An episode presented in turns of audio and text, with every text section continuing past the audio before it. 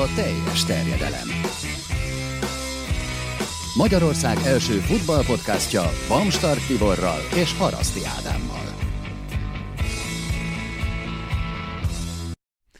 És ezúttal Beregi Istvánt köszöntjük nagy szeretettel. Harmadik alkalommal itt nálunk, egy harmadik helyszínen. Hoztál magaddal egy kis játékot is, az MLS videóelemzőjeként. Ezt szerettük is volna, hogyha elhozod magaddal, és két mérkőzést fogunk itt kielemezni. És majd dzsongozunk utána.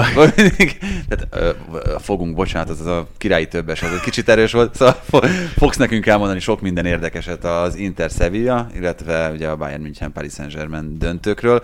Hogyha össze kell hasonlítani a két meccset, melyik volt az, amelyik neked közelebb állt a szívedhez?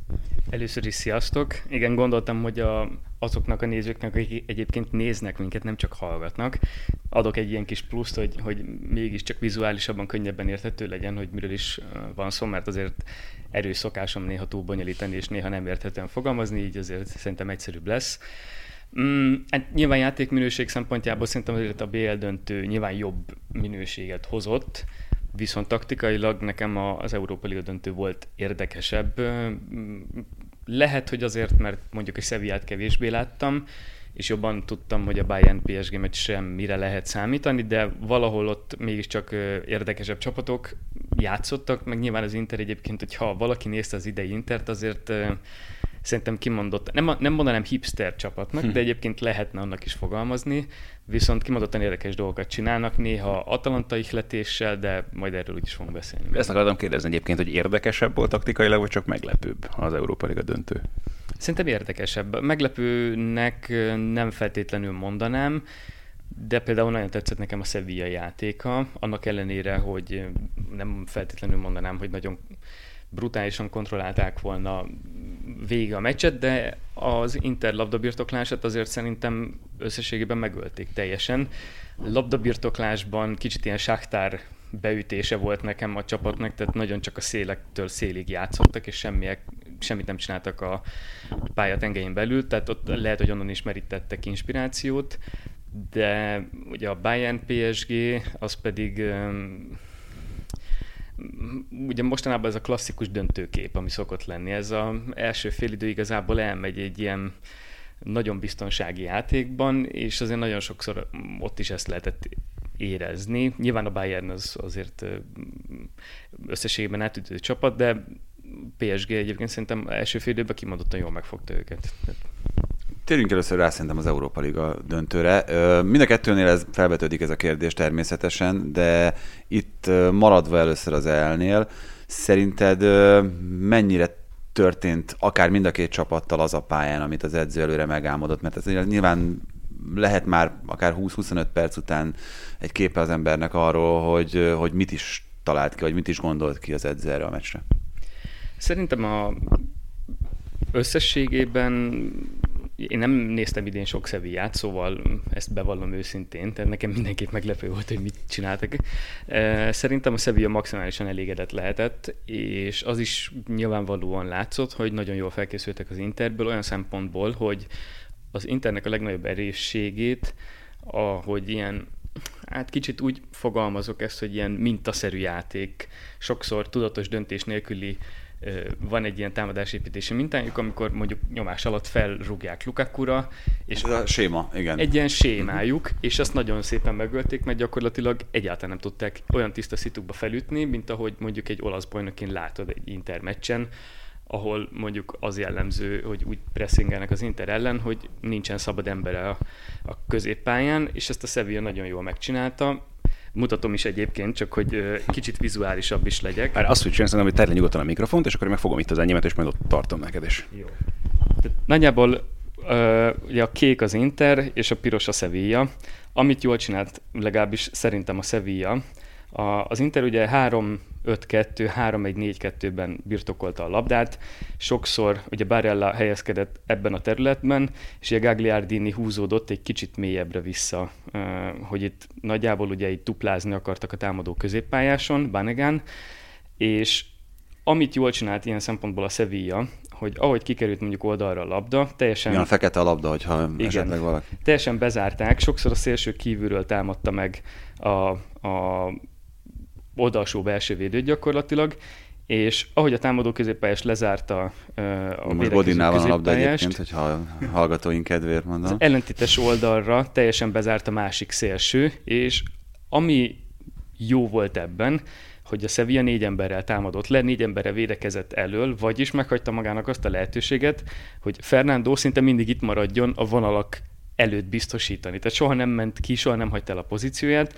Volt, hogy a másik középpályás, ugye Jordan elhagyta a pozícióját, és ki kellett mennie vagy Barellára pressingelni, vagy Gagliardini-re pressingelni, viszont egy ember mindig maradt. Tehát az azt jelentette, hogy bármikor felütötték, ugye sokszor úgy játszik az Inter, hogy a két csatár az rááll a két belső védőre, és próbálják úgy széthúzni előtt az ellenfél védekezését, hogy közepén az teljesen üres legyen. Most csak így, akik nézik, gyakorlatilag felvázolok valamit. Tehát nagyjából a két védő van a közötti területet, akarják. Kiürítik ott a hatos pozíciókat gyakorlatilag Igen. az ellenfélnél.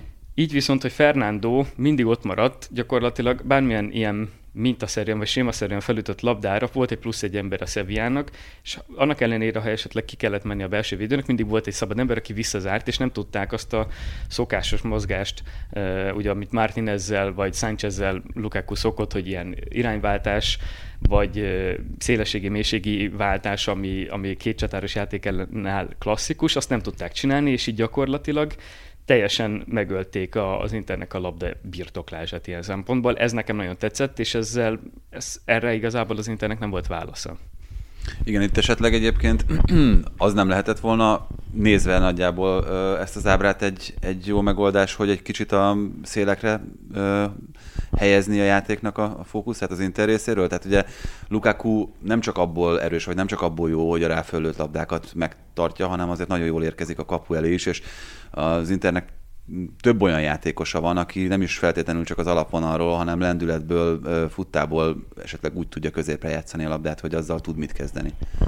Lukaku. A támadó harmadban érdekes módon az Inter nagyon veszélyes volt. Tehát amikor eljutottak oda, amit mondasz, nagyon sokszor ugye D'Ambrosio érkezett a hosszú beadásra, Barella érkezett, vagy még Gagliardin is feljött, és nagyon nagy létszámfölényben voltak. Ott a Sevilla nem tudott mit kezdeni velük, de nem jutottak el sokszor oda, tehát azt csinálta jól, amit mondasz, hogy a szélső kívülről támadták meg a, a, a két belső védőt, ugye Godinékat, és nem engedték ki szélre a passzokat. Na most ugye itt jön az Atalanta ihletés, hogy akkor, akkor elkezdett Brozovic ugye visszalépkedni. Igen, Rafael Tolojként igen, induljon meg Godin. Igen, Godin feljebb lépett, de mondjuk inkább a másik oldalra csinálták ezt, ahogy Gagliardini visszalépett, ugye itt Bastoni. Bastoni feljebb jött, Young pedig befelé mozgott, és azra egy picivel jobban meg tudták mozgatni a Sevillának a, a védekezését, és sokszor ilyenkor az jött ki, hogy ki kellett lépnie ugye Jordannak, Fernando itt maradt középen,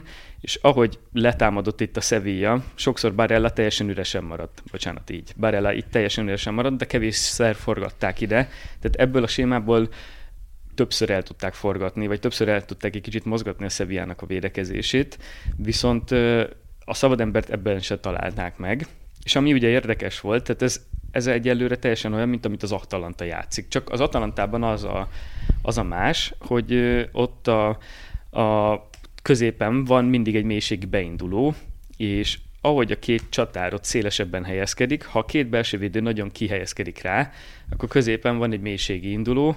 Ez az, ami most nem volt az Internél, mert ugye nem két védekező középpályás és egy támadó középpályással játszottak, hanem egy ilyen kicsit aszimmetrikus középpályával. Mm-hmm. Ez, lehetett volna, egyébként, ez lehetett volna egyébként esetleg Barella, nem? Hogyha, hogyha ő nem ennyire a, a szélen játszik, vagy igen, nem ennyire, tehát, ugye ennyire ez kitolódva. ez igen, igen, gyakorlatilag, igen, aki itt szabad emberként, vagy ilyen... Hát vagy, vagy egyébként, aki mondjuk erre az interkeretből alkalmas, az szenzi, nem? Hogy ha, ha ő van, akkor... Akár, de maga itt ugye a rendszer szint nem volt meg az. Szerintem Barella is jól megcsinálta volna, mert kimondottan jól helyezkedett itt a vonal között, vagy hát Eriksen. Tehát ja, Eriksen a legegyértelműbb válasz, aki, aki ugye ezt a szerepkört, amikor jött az Interhez, most akkor gyakorlatilag meg is változtatta az Inter a játékát, és nem egy hatossal, hanem két hatossal kezdett el játszani.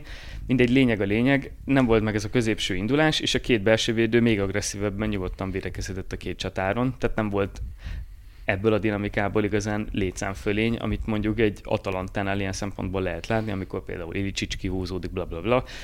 Azért próbálok összeköttetést találni, mert tényleg a ősz és a tavasz Interhez képest nagyon sok változás van a Sokat játék, és ez atalantás tisztán adott. atalantás, és a védekezésük is tisztán atalantás, és majd mindjárt felrakom, a, hogy a Sevilla egyébként mit próbált meg akartam és ott kérdezni, is, hogy- ott is voltak egyébként érdekes dolgok, hogy uh, hogyan próbálták meg a kicsit megmozgatni az Intert.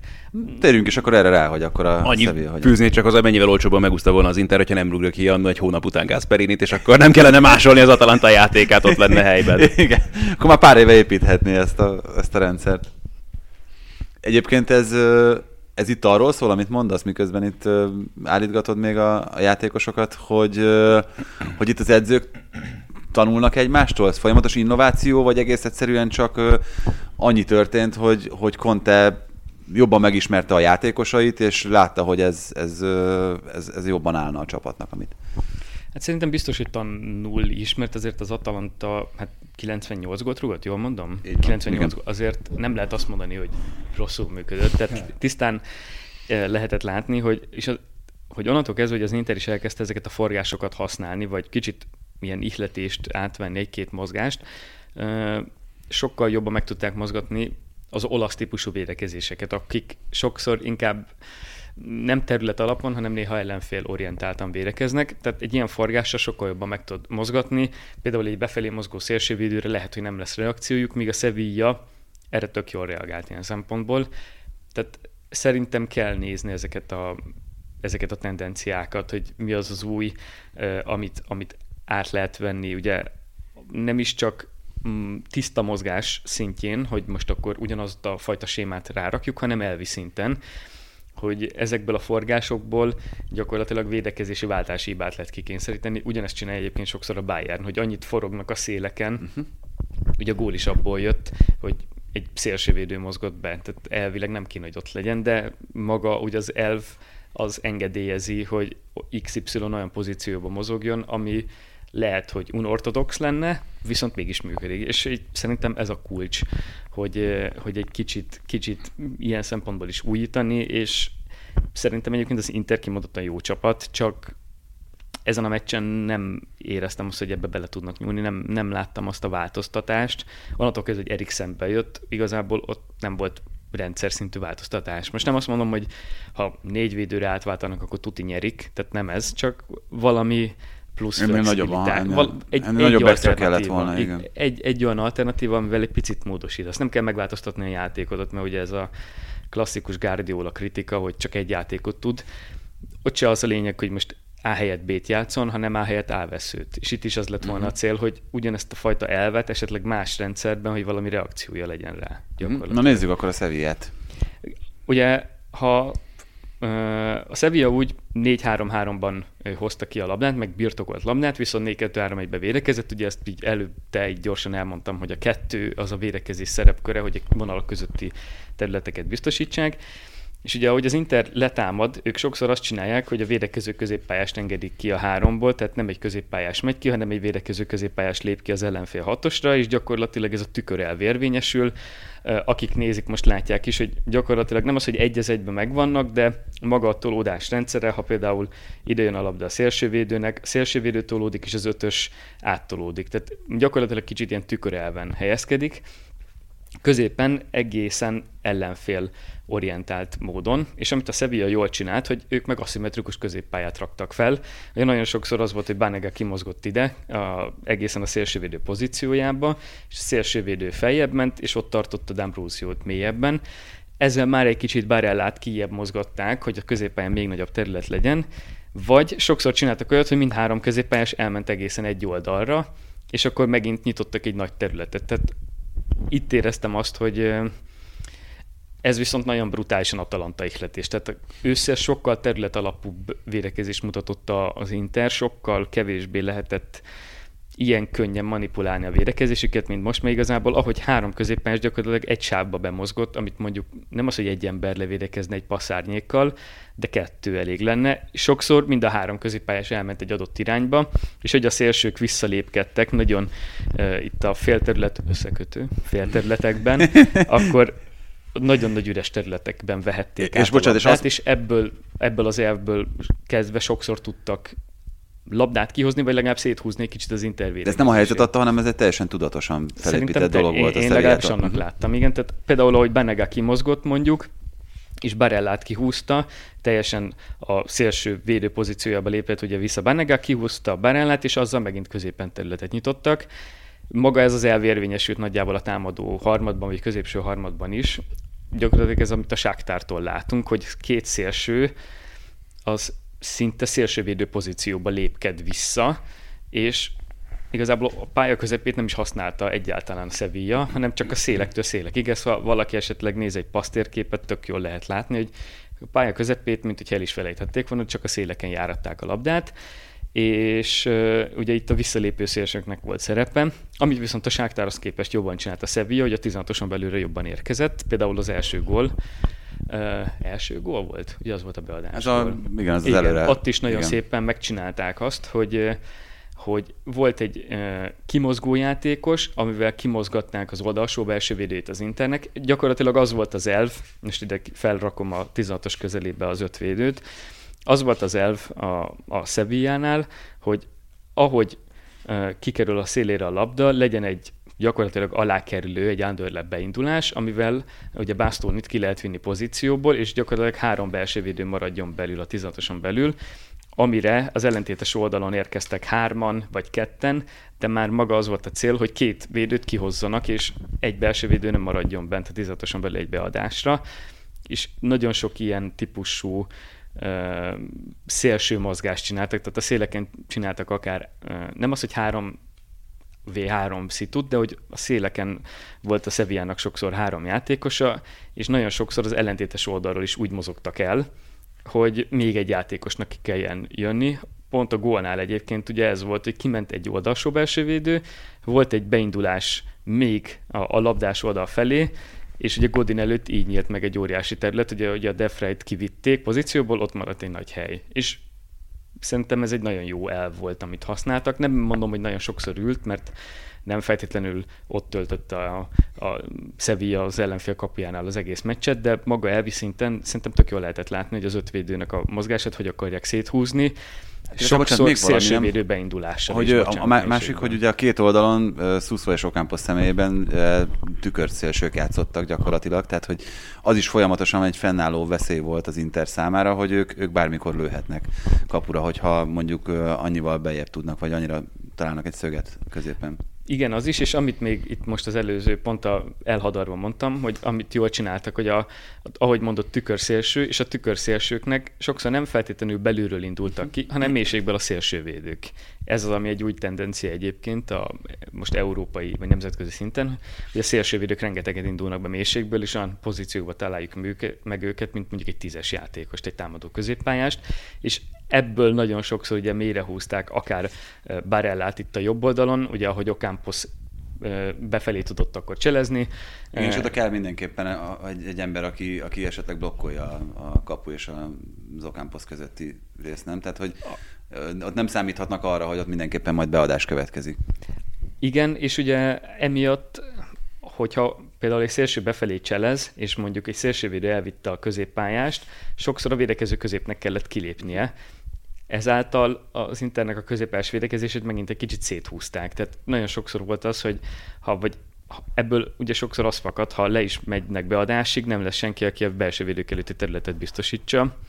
Most ugye nyilván más kérdés, hogy egyébként Lukáko védekezése azt szerintem eléggé erősen megkérdőjelezhető volt. Nyilván nem azért, mert az ő hibája volt, olyan szempontból, hogy szerintem nem ő találtak, hogy csak megálljon elő, hanem ezt kérték tőle, és csak a Martinez védekezett vissza, és így igazából itt nagyon szabadon tudott sokszor Sevilla labdát járatni, és azt a fajta intervérekezést, amit össze lehetett látni, mindenki akkor visszasprintel, és a visszapasszra viszont nagyon aktívan tolódnak fel. Azt ilyen szempontból nem lehetett látni, mert gyakorlatilag Lukaku elől megállt, szép szóval mondva legelt. Ezt nagyon szeretem, ezt a szót ott elől. Gyakorlatilag, de gyakorlatilag nem, nem volt funkciója, és szerintem ilyen szempontból lehet párhuzamot vonni e között a meccs között és a PSG meccs között is, ahol ugyanezt láthattuk, hogy volt elő egy játékos, aki igazából nem védekezett, és mennyit számít az, hogy egy játékos, bármilyen extra játékos is legyen, ha nem vesz részt a csapatvédekezésben, azon teljesen el tud csúszni az egész csapatnak a védekezése. Ezt a bocsánat, csak erre ö, felkaptam a fejem, hogy mondtad most is már ugye, hogy játékosok tízes pozícióba kerülnek be akár szélső hátvéd helyről. Az előbb ugye Eslián kapcsán ugye ezt mutattad, hogy ott jött befelé, aki egyébként ugye a villában, hát mondjuk most már 8-10 évvel ezelőtt, ugye pont ezen a poszton játszott egyébként még nyilván egészen más játékrendszerben, meg egész, hát azt is mondhatjuk, hogy más futballban még. De a, a másik dolog meg ugye, hogy Guardiolánál azért azt már régen megfigyeltük, meg amíg még ugye a négyvédős rendszerben előszeretettel tette be akár a középső középpályásait is szélső hátvédnek, az is valahol már ebből a szándékból indult ki?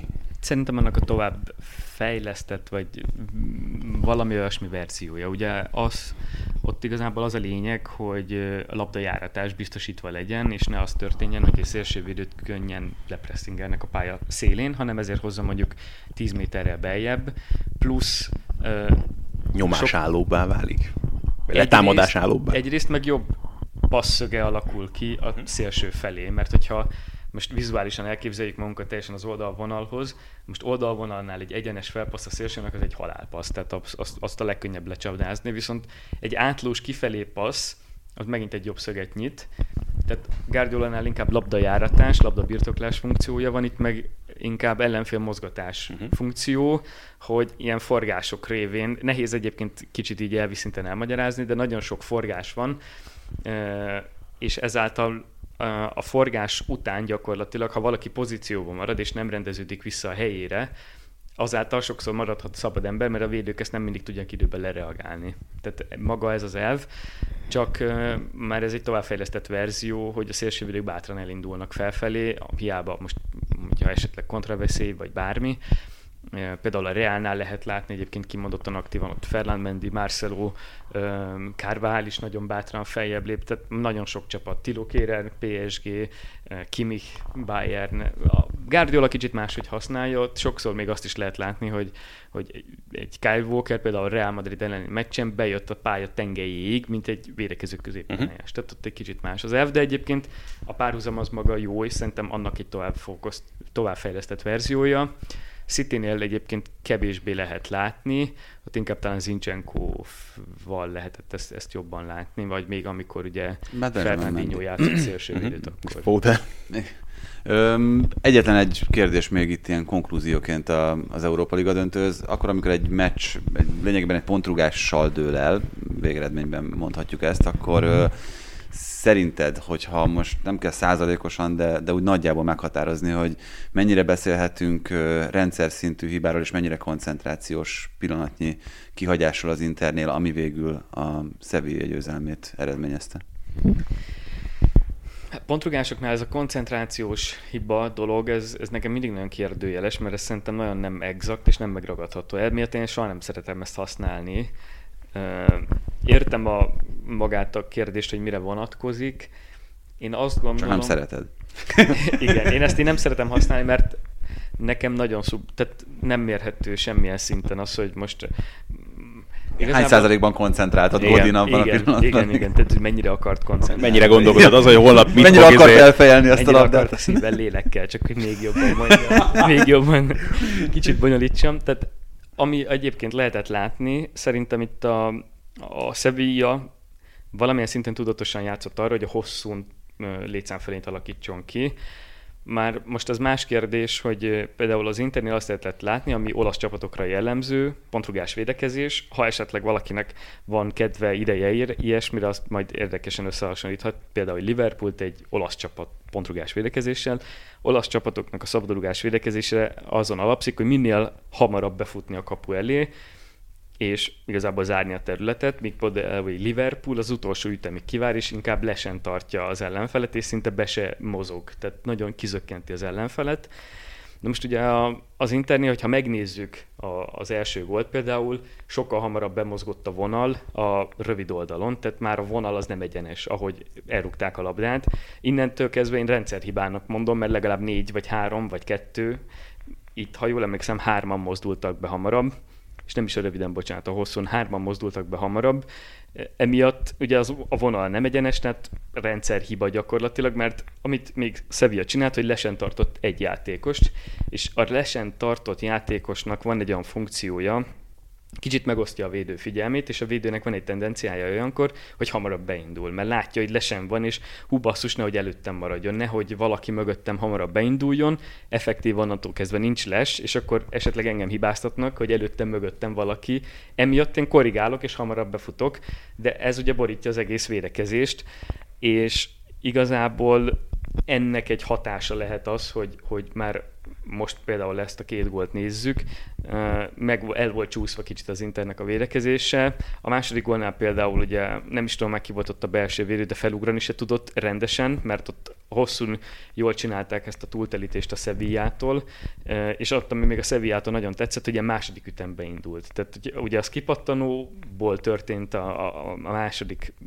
szabadrugásgól, és gyakorlatilag az Internek nem volt senki, aki ott a második hullámot esetleg zárta volna. Tehát szerintem azért a Sevilla ezzel, hogy a hosszú túltelítette, lesre és mélységből érkeztetett játékost, kihasználta azt a fajta lehetőségeket, amit az Inter alapesetben kínál. Tehát én inkább rendszerhiba, csak ugye amiatt szerintem ez nagyobb kérdés, hogy az Inter nem kapott sok gólt idén pontrugásban, nem úgy, mint egy Chelsea, ahol nyilvánvalóan nem koncentrációs hibáról beszélünk, ott annyi gólt kaptak, hogy látjuk, hogy ez a rendszer szinten nem működik.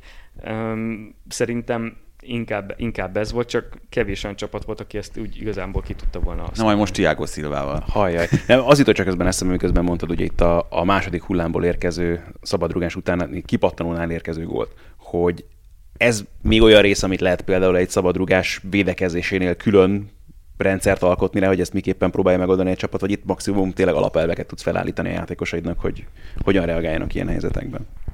Hát attól függ, hogyha egy adott csapat ezt előre csinálta, akkor tudsz készülni tudatosan, hogy ez lesz a verzió. Most ha most megint egy kicsit gyorsan elmondom a lényeget, ugye azáltal, hogy az Inter hamarabb beindul, Sevilla késleltetve mélységből indul, lesz távolság köztük. Ami azt jelenti, hogy ha a szabadrugás nem mélyre érkezik, hanem magasabb pozícióra, az Inter védői nem fognak tudni visszafutásból hirtelen előre futni, tehát lesz egy távolság, ami miatt ott azt tudatosan tudod kihasználni, hogy a vonal hamarabb beindul. Most nyilván, ha védekező szempontból nézem, akkor ezt tudom korrigálni, hogy direkt késleltetve indultam a vonalat, hogy ne legyen a támadónak ekkora előnye, vagy ne legyen ekkora különbség kettő között.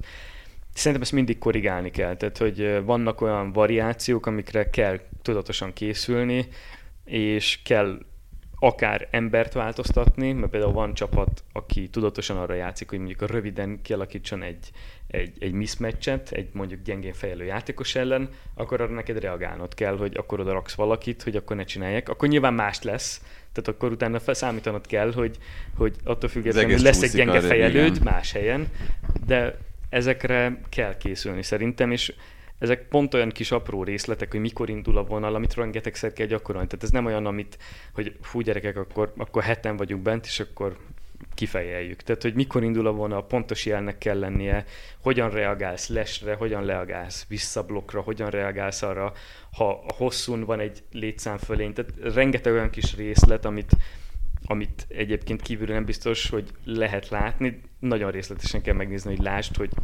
XY csapat hogy reagál. Nagyon, néha egy-egy lépést tolódik egy vonal, de az pont elég, hogy lásd, hogy akkor reagált valamit erre. Hát szerintem térjünk át akkor a bajnokok ligája döntőre. Itt azért nagyon sok kérdés megfogalmazódott mindjárt a meccs előtt is, azzal kapcsolatban, hogy ugyan ott volt egy nagyon-nagyon sima Bayern győzelem még a negyed döntőben, de annak a meccsnek, és aztán utána később a Lyon elleni elődöntőnek is voltak olyan időszakai, amelyek megmutatták, hogy a Bayern esetleg hogyan játszható ki, vagy hogyan oldhatók meg bizonyos feladatok a Paris Saint-Germain számára, hogy maguknak kényelmesebbé tegyék a meccset. Mennyire sikerült ezeket kihasználni, hogyha érted ezt sejdet, hogy mire, mire próbálok utalni. Erkezben hagyjunk Istenek, hogy feltegye a mágnes táblán a játékosokat, és akkor majd segítkezek megint itt hát a itt mikrofonnal. Csak azért, azért mondom, hogy itt a Lyon elleni mérkőzésnek az első 15 perce egy ilyen eléggé amatőrnek tűnő Bayern védekezéssel indult, aztán utána összeszedték magukat, és a, nagyjából hasonló volt a helyzet egyébként a Barcelona ellen is, mert ugye most már mindenki arra a hat gólos különbségre emlékszik, de az első 20 percben azért viszonylag simán megtalálták azokat a réseket a Bayern védelmen a, a Barca játékosok is, amelyek aztán utána később szintén bezárultak. Hát, hogyha most a védekezésre gondolunk, akkor igazából a PSG-nek szerintem sok volt koncepciója, volt elképzelése, gyorsan akkor fel is húzom, csak annyira nem működött igazából jól, vagyis nekem volt hiányérzetem. Most amit a Bayern egyébként nagyon jól csinál, az az, azon kívül, hogy ugye extrém magasra feltolják a vonalukat, amit most így az ember ránéz egy, egy csapatnak a védekezésére, akkor észreveszi nagyon, hogy Bayern gyakorlatilag itt védekezett teljesen a felezőnél, és mindig, tehát vannak olyan pillanatok, amikor indító pozíció van, de most, hogyha én most például direkt figyeltem ezeket, hogy hogy védik ezeket a szituációkat, borzasztó jó testhelyzetben várják ezeket a labdákat, és nagyon jól állítanak lesre. Tehát abban a pillanatban, hogy, hogy mondjuk van baloldalon egy, vagy van az ő baloldali védekezésükön egy labda, ugye mindenki elfordul abba az irányba, tehát látni fogják, hogy a labdás oldalon kiindul be, és pontosan tartják a vonalat, és abban a pillanatban, hogy van egy késési hiba, tehát van egy indítási ütem, izomból lépnek fel kettőt, és lesre és nagyon nehéz egy olyan csapat ellen, aki egyébként nagyon jó pressingel kihasználni azt, hogy neked legyen egy szabad ütemed, ráfordulni és beindítani valakit jó pozícióba, hogy kihasználd ezt. Nyilván itt a Barca esetén megmutatkozott, hogy például felfutó szélsővédők ellen annyira nem védekezik jól a Bayern, mondjuk a középső harmadban, de PSG addig se jutott el sokszor, hogy stabilan megtartsa a labdát a védekező harmadban. Ugye a, a, a Bayernnél ami érdekes pressing szempontjából, hogy ők a két támadót, ugye Lewandowski és Müllert teljesen hagyják pozícióba, és ők nem pressingelnek, csak megállnak középen. Ugye itt a PSG azzal próbált játszani, hogy egy kicsit ilyen 4-2-2-2 szerűen állt fel, és ide a Paredes visszahozta uh, ugye Marquinhos mellé, és Herrera uh, maradt magasabban, és Mbappé vagy Neymar volt az, aki inkább ilyen kötő területbe visszalépett a félterületbe, és kicsit, kicsit hasonlóan nézett ki a, a, a PSG labdakihozatalnál. Most a Bayern, amit jól csinál, hogy kívülről ugyanúgy hasonlóan, ahogy a Sevilla is csinált, kívülről pressingelik le a belső védőket, és abban a pillanatban van, ki, van kiforgatás, izomból tolódik a, bels, a szélső védő a szélső védőre, bármilyen magas pozíció is legyen. És labdás oldalon ez szinte remekül működik, mert igazából középen mindenki le van zárva. Most akik látják, ugye látják, hogy, vagy akik nézik, az, azok látják, hogy azáltal, hogy a PSG ilyen 2-2-2-ben tagozódik, de a Bayern is 2-2-2-ben tagozódik, tehát nincs szabad ember, és a szélén akarnak csapdázni, gyakorlatilag odaengedik ki az ívelést.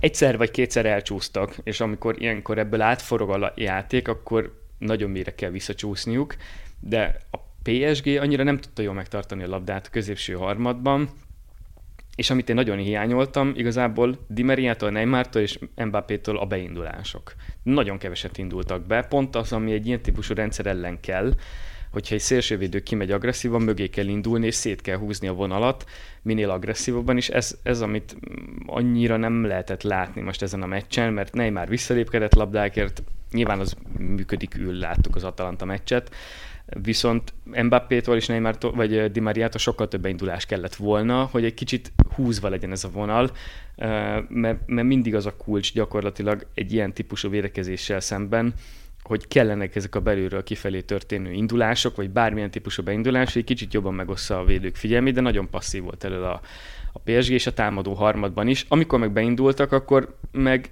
ugye ott volt például a Neymar helyzet, amikor keresztbe indult, vagy lehet Bappé volt, nem is tudom, Bappé a Neymarnak talán az volt, igen. És nagy, tehát igazából a PSG abból veszélyeztetett, hogy amikor a Bayern elveszítette a labdát, ugye Mbappé kint állt, és abból próbált rágyorsítani Kimikre, amit egyébként a Bayern jól védekezett le, mert nem engedte nagyon magasra a szélsővédőit, szokásától eltérően. De igazából a PSG-nek nem volt um, működőképes, oké, nagyobb helyzetei voltak, de, de inkább kontra lehetőségből elindult le, ö, szituk, és nem felállt védekezés elleni pontások, amit mondjuk a kérdésedre visszavezetve akár lehetett látni a Lyon meccsen, vagy a Barca meccsen, hogy, hogy egy kicsit a felállt védelem az a nagyon magasra feltolt védekezés mögé indítás, Barszánál ugye nem volt gond, mert nem volt senki, aki induljon megint. Hát most ott nem Messi, meg Suárez se indult, kicsit meglepően. Mert az, hogy Messi nem indul ok, de hogy Suárez se, meg senki se, Vidal se. De a PSG se jutott sokszor odáig, hogy nyugodtan járassa a labdát, és egy kicsit megmozgassa így a, a Bayern védekezését, és igazából a Bayern meg borzasztó jó pressingel alapesetben. Tehát szerintem én, én még mindig azt tartom, hogy a Barca talán az egyik legjobban labdát kihozó csapat, elvi szinten, meg technikai szinten, mert tényleg borzasztó egy buszketszet, bármilyen jól is támadsz le, nehéz úgy lepresszingelni, hogy abban ne találjon valamilyen kiutat, vagy terstégen, bla bla bla, és a Bayern nagyon jól megcsinálta ellenük is, és igazából annyira megfojtanak mindenkit, hogy, hogy, hogy, hogy igazából nem nagyon tart, adnak esélyt bárkinek is arra, hogy nyugodtan labdát járassanak ellenük. Ez volt az oka egyébként, mert nézve a meccset, nekem az jutott eszembe, hogy az, ami például pont a már többször ö, citált Atalanta Paris Saint-Germain meccsen nagyon jól működött Neymarnak, az itt most nagyon nem tudott. Tehát, hogy nagyon ritkán került olyan szituációba, amiben ő esetleg meg tudta volna csillantani azt, amit, amit, amit tud, és ez nyilvánvalóan egy tudatos döntés vagy készülés eredménye volt a, a Bayern részéről. Hát egyrészt igen, és lehetett látni, hogy például Mbappét is, hogy be, nem az, hogy duplázták, triplázták. Tehát, hogy ugye ott volt a Kimich, Tiago, és még visszafutott Gnabry is, és gyakorlatilag hárman vették körbe Mbappét, és az nagyon tetszett a Bayernben, hogy, hogy nagyon agresszívan tolódtak szélességben és mélységben. Abban a pillanatban, hogy a PSG megbontotta őket, izomból mindenki futott vissza, tényleg ebben a nagyon szűk védekezésben, amit lehet látni akár egy uh, amit lehetett látni, hogy a Barca elleni meccsei nagyon szűken vannak, és a visszapaszt meg egyből támadták utána. Tehát nagyon, nagyon lehet látni egyébként ezeket a before-after fotókat fizikálisan. Nem vagyok ennek a híve egyébként, de tényleg nagyon sokat hozzátesz, hogy mennyi, milyen típusú intenzitás és futómennyiség van ebben a pressingben. Nyilván ez az is kell, hogy labdát tarts, mert ha nincs nálad a labda, hiába akkor 20 perc után szerintem esélyed nincs, hogyha izomból akarsz pressingelni, de ezt csinálta nagyon jól a Bayern, hogy ha kibontották őket, nagyon, olyan gyorsan zártak vissza, hogy gyakorlatilag egy Neymárt vagy Mbappét bedupláztak, tripláztak, és ugye egy Atalanta meccshez képest, ahol tiszta egy az egyek alakultak ki, és Neymarnak volt ideje ráfordulni, és egy az egyeket megcsinálni, cselezni, így gyakorlatilag azt találta szembe magát, hogy 3-4 kettő-három-négy ember veszi körbe, de Messinél ugyanez el volt használva, hogy ahogy volt egy bepassz, szélső, középpályás, szélsővédő, és még volt, hogy Müller is visszajött, hogy ott bezárják, és inkább akkor fo- legyen egy visszapassz, majd azzal kezdenek valamit, de ott belül ne cselezzék ki őket, és szerintem ez az elvez nagyon jól lehetett látni most is. Érdekes, amit mondtál itt a szélsővédőkkel kapcsolatban, mert a Bayernnek szerintem itt, amikor nagyon megindult a szekér, akkor mindig az egyik legfontosabb dolog az volt, amit kiemeltek velük kapcsolatban, ugye Davis, vagy éppen itt most Kimich szerepét, hogy elképesztő támogatást tudtak adni a támadásokhoz ezek a játékosok. Mennyire szólt a döntőnek, mennyire a Paris Saint-Germainnek, vagy a Paris Saint-Germain játékosainak az, hogy ezúttal pont azért volt szerintem kevésbé látványos a, a Bayern támadójátéka, mert, mert nem, nem, nem kapták meg ezt a támogatást szélről, amit, amit korábban. Majd ehhez lesz még egy ilyen félokkult kérdésem, de majd csak, hogyha kifejtetted a választ. Hát, mm, nem volt annyira átütő a Bayern, és ez elég magasan részben emiatt is volt, ezt én is egyetértek vele, de azt azért lehetett látni, hogy a, a PSG az kék, kékben így védekezett 4-3-3-ban, Liverpoolt másolva gyakorlatilag. A Liverpooltól ez a szélesen tartott szélső, kívülről belülre támadva, ez egy tök jó megoldás arra, hogy a védekezni kevésbé szerető szélsőknek egy aktív védekező szerepet adjál, úgy is, hogy ha, tehát a rendszer szinten hozzátesznek, és viszont magasan maradnak. Ugye, ha például visszaemlékszünk a belga-brazil meccs, ugye? Ott volt ez, amikor belgáknál ugyanez a 4-3-3, három támadó felé szétkontrázták a brazilokat, és olyan jó pozíciókban maradnak ilyenkor a szélsők, hogyha a szélsővédő elmegy, akkor az nyilván ez nagyon könnyű azt mondani, hogy szélsővédő nem mehet el, viszont a PSG olyan gyorsan ment, megy át alapból védekezésbe támadásba. Most volt például Paredesnek egy olyan passza, oda pattant, és izomból ütötte Mbappét, de ilyen szinte lehetetlen technikai kivitelezése. Tehát túl, nagyon kockázatos lett volna, ha szélsővédők magasra mennek. Ezáltal ugye a, a Bayernnek a támadó átütő ereje azért annyira nem volt magas, mert hát a szélsővédők sokkal képest, mélyebben amit kellett, láttunk, hogy játszanak emiatt. Igen, amit láttunk a Barca ellen, vagy amit láttunk a Lyon ellen, az, ha valaki azt, azt várta, és arra számított, hogy majd ugyanígy ö, hengerelni fognak, az azért nem volt meg. Igen, hát ugye normál esetben a, a Bayernnél nagyjából ugye Davis és Kimik sokszor egészen uh-huh. ilyen magasra feltolná magát, és mondjuk akkor visszalépked Tiago, és uh, ugye Gorecka, akkor sokszor ilyen 3-1-6-ot alakítanak ki. Most ezt nem csinálták meg, hanem a két szélsővédőt mélyebben tartották. Tiago maradt középen, mert ugye Neymar védekezett, és de most ami elvi szinten átvették a szélsők védekezését a Liverpooltól, azt nem vették át Neymartól, mert az a rendszer a Liverpoolnál azért működik, mert Firmino extra védekező munkát csinál középen, Neymar meg megállt itt elől gyakorlatilag, és innentől kezdve Tiago és Gorecka az egészen szabadon tudta átvenni, mert abban a pillanatban, ha mondjuk ugye Neymar megállt elől, két belső védő között valahol ott néha próbált pressingelni, de nem volt az, hogy középen zárja a területet, mert ha te szélesen védekezteted a szélsőidet, az mindig belfelé fog nyitni területet, emiatt a csatának kell befelé zárni. Na most, ha a csatár nem védekezik, akkor közepe üresen marad. És akkor nézzük meg, hogy mi, mi előzte meg ugye a Bayern gólját annál a Tiago indításnál. Igen, és ugye abban a pillanatban, ha mondjuk egy középpályásra kilép a PSG-ből egy középpályás, ugye a Bayern annyit csinált jól, hogy, ide, hogy a, a szélső és a középpályás közé mozgatta vissza gyakorlatilag sokszor Komant és Gnabrit vagy Müllert, és ezekből próbáltak ugye építkezni, hogyha ha esetleg ugye a középpályás feljebb lép uh, Tiágóra. Most sokszor azt csinálta a PSG, neki ne a két nyolcasnak kelljen kilépnie, akkor már kinyosz lépett ki, viszont a két középpályásnak akkor ugyanúgy be kell szűkítenie mögötte, és ugye ez volt a gól.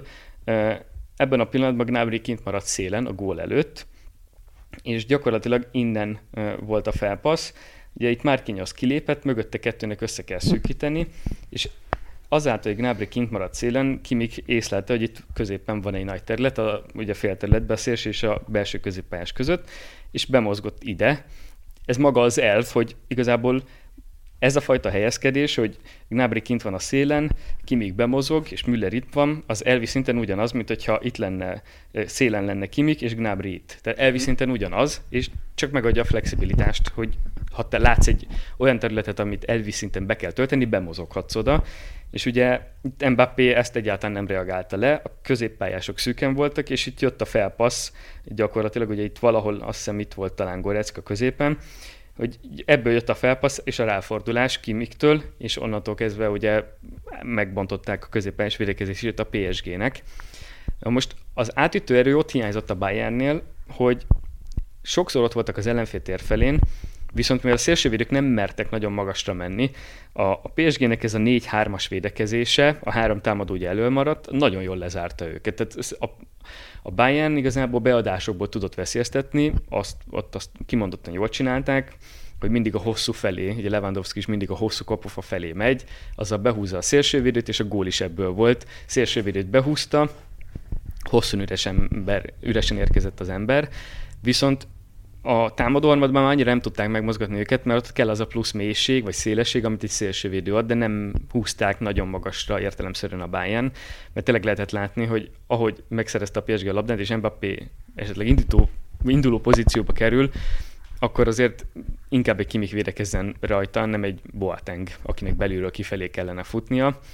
És gyakorlatilag ez határozta meg a meccs képét. Itt a Bayern szerintem kimondottan jól csinálta az építkezést, de főleg amiatt, mert Tiágót szabadon hagyták, és ugye itt Gorecka az, akinek van egy ilyen plusz szerepe, hogy mindig ilyen még plusz embernek, ötödiknek bemondj, bemenjen a vonalak közé, és ezt a fajta elvet jól csinálta a Bayern, hogy itt a szélső és a belső középpályás között gyakorlatilag mindig volt valaki, aki uh, ugye megakadályozta, mert egy ilyen kiforgatásnál például lehetséges verzió az, hogyha szélsővédőhöz kiforgatják, hogy vagy az ellenfél szélsővédője megy, tolódik ki, ez volt az egyetlen működő PSG letámadási séma, amikor a Kérer kiment és letámadta Davis-t, de ugye azáltal, hogy ilyenkor azt csinálták, hogy Lewandowski kimozgott a Kérer és a, a Thiago Silva közötti területbe, ott tartotta mind a kettőt, és a szélekre nem engedte kitolódni, és hogyha a középpályás kiment esetleg Tiágóra, akkor itt a szélső terület az teljesen üresen maradt, emiatt sokszor középpályás nem ment ki,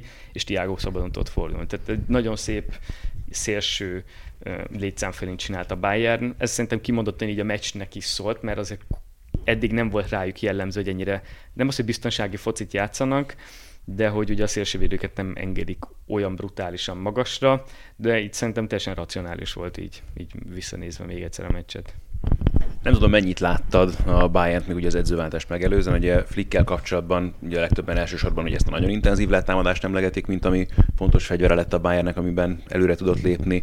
Nyilván az, hogy a szélsők mennyire mennek fel, az sem feltétlenül egy olyan dolog, ami a modern fociban bárkinek már ilyen nagyon nagy meglepetést jelentene. De hogy egyáltalán az rábírni arra, amit említettél például, hogy mennyire azonnal zárnak vissza például a labdaveztés után a játékosok védekezéshez, vagy hogy mennyire intenzíven izomból támadnak le. Nyilván ebben is vannak azért olyan faktorok, amikor egy edzővel, mert hogy megromlik a kapcsolat, hát a játékos is nehezebben veszi rá magát. Akár ebben elég lehet annyi, hogy tényleg egy tized másodperccel később kapcsol és reagál, és már kevésbé hajlandó bevállalni bizonyos munkákat. Szóval melyik részére tennéd inkább az előrelépésnek az okait Flicknél? Az, hogy erre mondtam azt, hogy az okkult része ez lesz a kérdésnek, hogy egyszerűen jobb kapcsolatot ápol a csapattal, vagy, vagy itt van több olyan rendszer szintű dolog is, ami alapjaiban más, mint volt Kovács Hát vagy amit itt az előbb mondtál is rá, hogy annyira begyakoroltak a sémák, hogy kevésbé kell gondolkodni, vagy improvizálni egy játékosnak, és attól van pont az a tized másodpercnyi előrelépés, vagy, vagy, vagy sietség a korábbihoz képest, nem?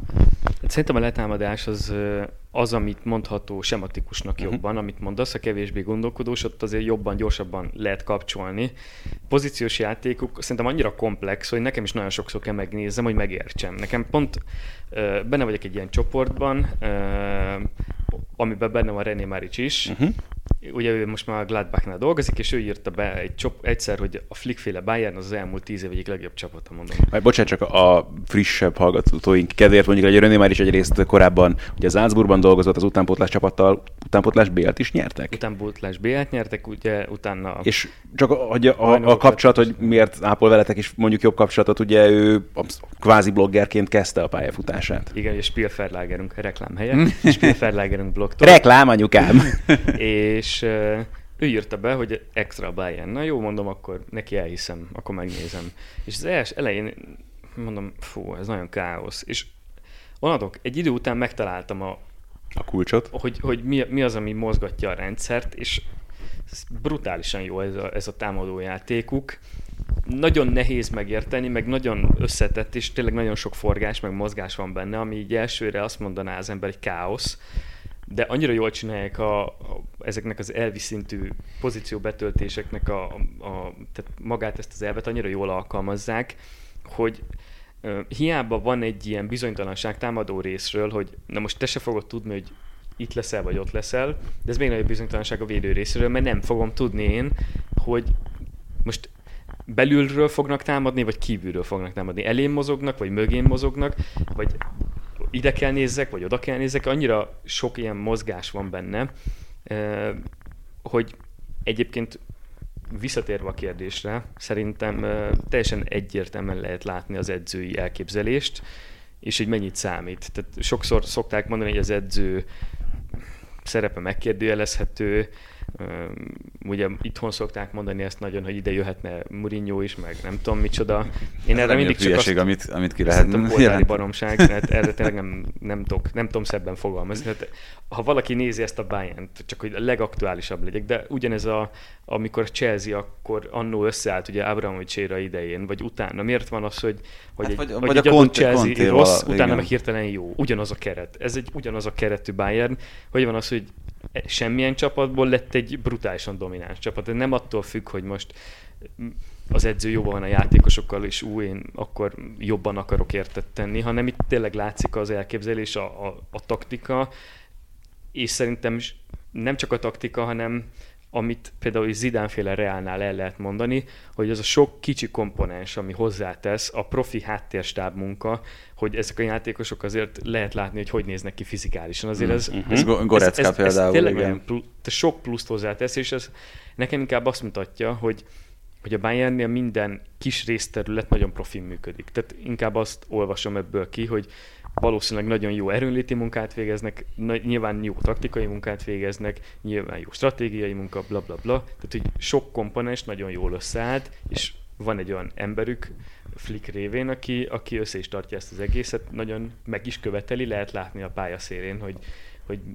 hogy, hogy irányítja a csapatot, meg lehet látni a koncepciót, és ez a koncepció az nagyon jól működik. De bocsánat, ebben az a barom érdekes, hogy itt van egy ilyen ember, aki látjuk, hogy egy, egy milyen gépezetet tudott összerakni, és milyen sikereket tudott pillanatok alatt gyakorlatilag elérhetővé tenni ugye a Bayern München számára.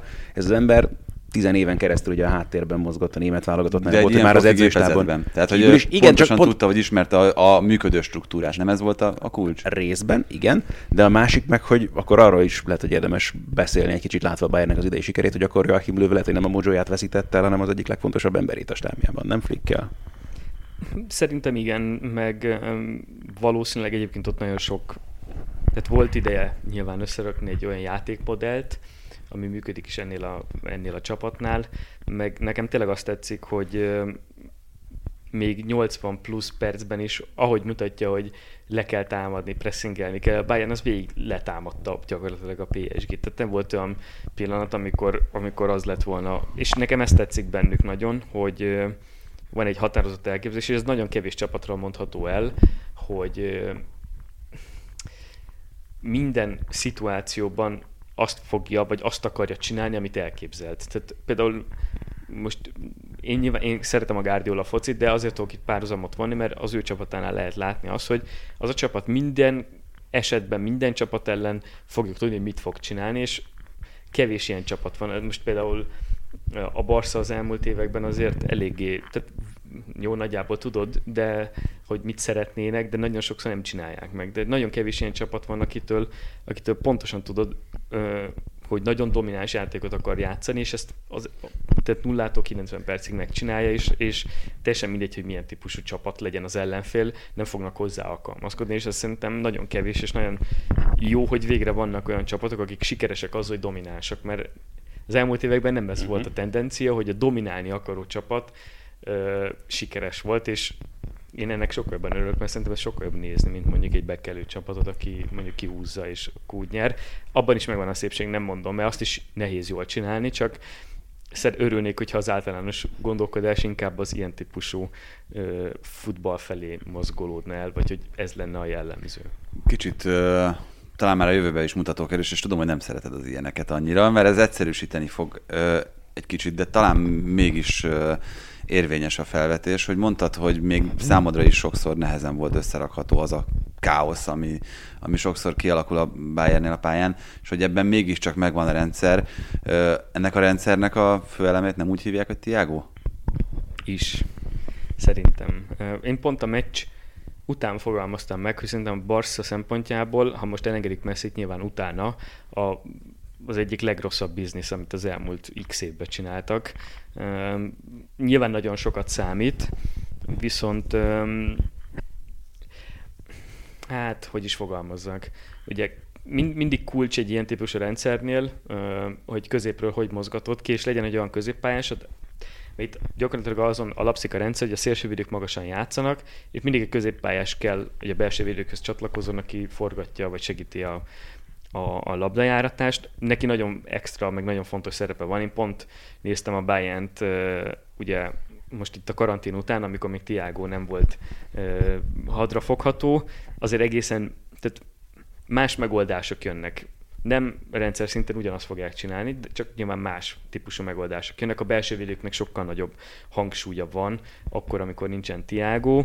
Nyilván kulcs egy ilyen, de szerintem rendszer szinten annyira jól működik ez a csapat, hogy nem feltétlenül tudnék egy embert kiemelni, mert Lewandowski-nak a mozgásai nagyon sokat, nem csak a góljai, a mozgásai nagyon sokat tesznek hozzá, Gnabry-nak a mozgása, tényleg végig sorolhatnám a csapatot. Én inkább azt vonom le ebből következtetésnek, hogy a jövőt azt fogja meghatározni, hogy ilyen flexibilis, flexibilis támadójáték, ami, ami... Tehát, bocsánat, hogyha kiesik Tiago ebből a rendszerből, akkor nem omlik össze semmiképpen, azt mondod. Tehát, hogy nem, nem azt mondom, hogy most ö, rossz csapat lesz a Bayern, de hogy ö, ugyanennyire jó tud lenni nélküle is? Hát attól függ, hogy ki lesz helyette. Tehát nyilván az is. De van olyan, de, de Kimi volt ugye a B verzió itt most a tavaszi újraindulás. Ez más, nagyon más hát fajta persze, hát ezt futballt kínál, ugye, igen. Így van. Tehát lesz egy más típus, de rendszer az ugyanaz lesz, ami kicsit másféle megoldásokat hozhat. Mondjuk, amikor Kimik játszott, akkor Goreckának sokkal többet kellett visszalépni, többet léptek vissza. Most amikor Tiago van, akkor Goreckának nem kell visszalépni, mert tudja, hogy Tiago nem fog labdát veszíteni. Most ugye van az a tipikus mozgása, amikor, amikor maga mögé néz, és maga elé beveszi egy testcsellel a labdát.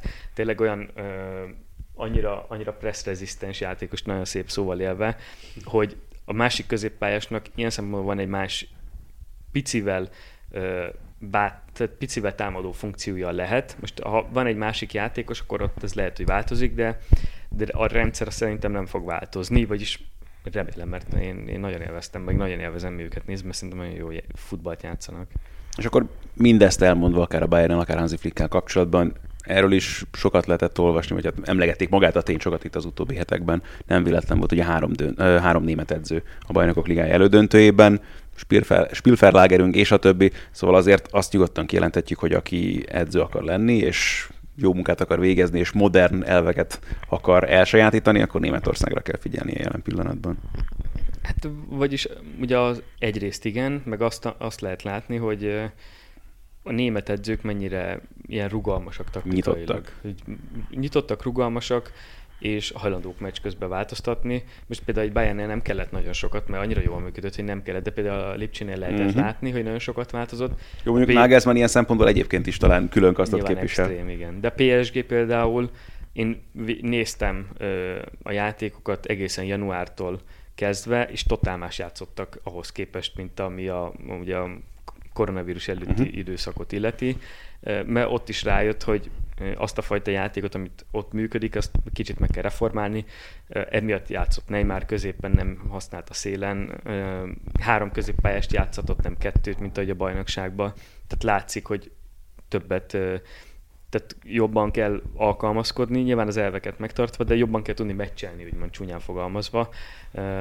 Azért kevés olyan csapat van még mindig, aki ezeket nagyon bátran felvállalja. De nekem azt tetszik tényleg a német fociban is, aki néz német meccseket, azért ott tényleg lehet látni, hogy egy magasabb és kifinomultabb taktikai érettségű játékosok, meg taktikai intelligenciával rendelkező játékosokat képeznek. A maguk a német edzők meg szerintem nagyon nyitottan gondolkoznak, és sokkal bátrabban változtatják a csapatnak a struktúráját is akár mint más típusú edzők. Van egy ilyen tendencia szerintem, de nem sok edzőről mondható mondjuk ezzel. Tehát globálisan nem feltétlenül vetíteném ki, hogy, hogy hú, most a német edzők azok fú, azért, mert most van egy ilyen kis minta, de az látszik, hogy a, a, a kiemelkedő német edzőkre ez jellemző, inkább így fogalmaznék, akik, akik ott nagyon kiemelkednek, jellemzőbb, mint mondjuk egy például ha az olaszokra, Conte, hmm. vagy Gasperini, akik igazából ugyanazt csinálták. Nem mondom, hogy rossz, csak valami kisebb flexibilitás van bennük. Tehát Hát ők, ők sokkal inkább valami fajta jól meghatározható iskola mentén gondolkoznak, még mindig én azt gondolom. Míg a németeknél meg pont ezt, a, ezt az óriási előnyt említetted, hogy ők egy sokkal szélesebb spektrumon gondolkoznak, és cselekszenek is akár itt a meccsek közbeni, vagy akár a meccsek előtti változtatásokat nézve. Hát ez szerintem szemléletmód, tehát hogy, hogy hogy látod a játékot, hogy látod át a játéknak a, a, a rendszerét. Mm, azért olasz csapatoknál tényleg lehet látni ezt a um, hát csúnyán fogok fogalmazni, de ugye mostanában van egy ilyen jellemző tendencia, hogy a, a játékot megpróbálják le redukálni, leegyszerűsíteni, a komplexitását elvenni, de én hiszem azt, hogy ami komplex, azt nem tudod egyszerűen nem komplexé tenni. Tehát, hogy hiába akarod leegyszerűsíteni, hogy igazából a, ami mondjuk esetleg egy olasz gondolkodásból fakad, vagy jellemző lehet az olasz csapatokra, hogy ők egy egyekre akarják lebontani, és nagyon ez a tükörelv, amit itt próbáltam magyarázni, érvényesül. Ez gyakorlatilag egy kicsit ilyen leredukáló gondolkodásmód, hogy a játékosnak egyszerűbb legyen, de nem feltétlenül célra vezető hosszú távon, mert amit tényleg, amit mondom, hogy komplex, nem szeretem leegyszerűsíteni, nem tudom, ha valami nem az, akkor nem, nem próbálom meg, és ez kicsit idegesít egyébként ebben mostanában, mert nagyon én is járok, vagy voltam továbbképzéseken, amikor mondják, hogy tényleg nagyon le kell redukálni, nagyon minimális infót kell adni, és ezzel nem értek egyet, mert, mert nekem muszáj olyan infót átadni, vagy úgy szemlélni a játékot, hogy az egy komplex egész. Nagyon sok minden összefügg egymással, és nem lehet nagyon leegyszerűsíteni. Szerintem nekem ez a, ha most magamra vetítem, ez a Spielverlagerungos gondolkodásmódból jön, vagy amit igazából ott indult el nálam, és ugye mivel azt németek írják, ezért szerintem ott a, a német képzésben ez, ez szerintem jobban megvan, hogy a játék dinamikájának az értelmezése ez egy komplexebb módon zajlik, mint mondjuk egy olasz, most csak össze akarom hasonlítani. Ne, nekem nincsen direkt rálátásom erre, hogy az olaszok hogy gondolkodnak, csak a futballjukból indulok ki, és azért mondom, tehát most esetleg megvádolnának azzal, hogy ez nagyon szubjektív vélemény, jogos egyébként az, de erre alapozva mondom, és szerintem ez a kulcs. Legalábbis én ezt ott a, azoktól a srácoktól, akikkel én is beszélek, ezeken ott, ott rajtuk nagyon látom. Hát szerintem megint nagyszerű volt. Igen. nagyon, nagyon szépen köszönjük, és már biztos vissza fogom nézni az adást, mert nem mindent értettem meg elsőre, vagy legalábbis annyira, amennyire szerettem volna, vagy ha gondoljátok, akkor ti is tegyétek ezt meg. Igen, azt itt hogy hívjuk fel tényleg mindenkinek a figyelmét arra, aki esetleg eddig csak hallgatta volna ugye a podcastjénket, hogy a YouTube csatornámon fent vannak a videók. Most ez valószínűleg azért egy pár napot késni fog, mert itt picit többet kell foglalkozni majd az utóbb munkával, hogy láthatóbbá tudjuk tenni majd Istinek a tábláját, de azt hiszem, hogy érdemes lesz az alapján, amit hallottunk, meg láttunk itt élőben. Igen, egész biztos. És szerintem egyébként, hogyha valaki vizuális típus, azért magálé tudta képzelni nagyjából az alapján, ahogy, ahogy mondtad, hogy, hogy mi is történt, és ez nagyszerű ötlet volt ez a mágnes tábla, köszönjük szépen, meg azt is, hogy eljöttél, és remélem, hogy tudunk ebből tényleg most már olyan hagyományt csinálni itt a harmadik év után, hogy majd a 2021-es bajnokok ligája döntő kapcsán is. Igazából az lenne majd a kérésünk, hogy hosszú távon, hogyha majd amikor mondjuk a Real Madrid vagy a Barcelona mellett dolgozol, hogy szakíts majd egy időt, majd így a BL döntők után. Így legyen, de igen, most már a harmadik után ez most már tényleg hagyomány. Tehát én is azért próbáltam így éreztem egy kis belső nyomás, hogy mondom, már kétszer én voltam, most akkor ezt most már tartsuk. Tehát most... Igen, tehát ezt legalább 2030-ig szeretnénk megtartani. Ez a minimum. Köszönjük szépen is, hogy eljöttél hozzánk, és azt is köszönjük szépen, hogy meghallgattatok. Sziasztok! Sziasztok! Ez volt a teljes terjedelem. Magyarország első futballpodcastja Bamstart Tiborral és Haraszti Ádámmal.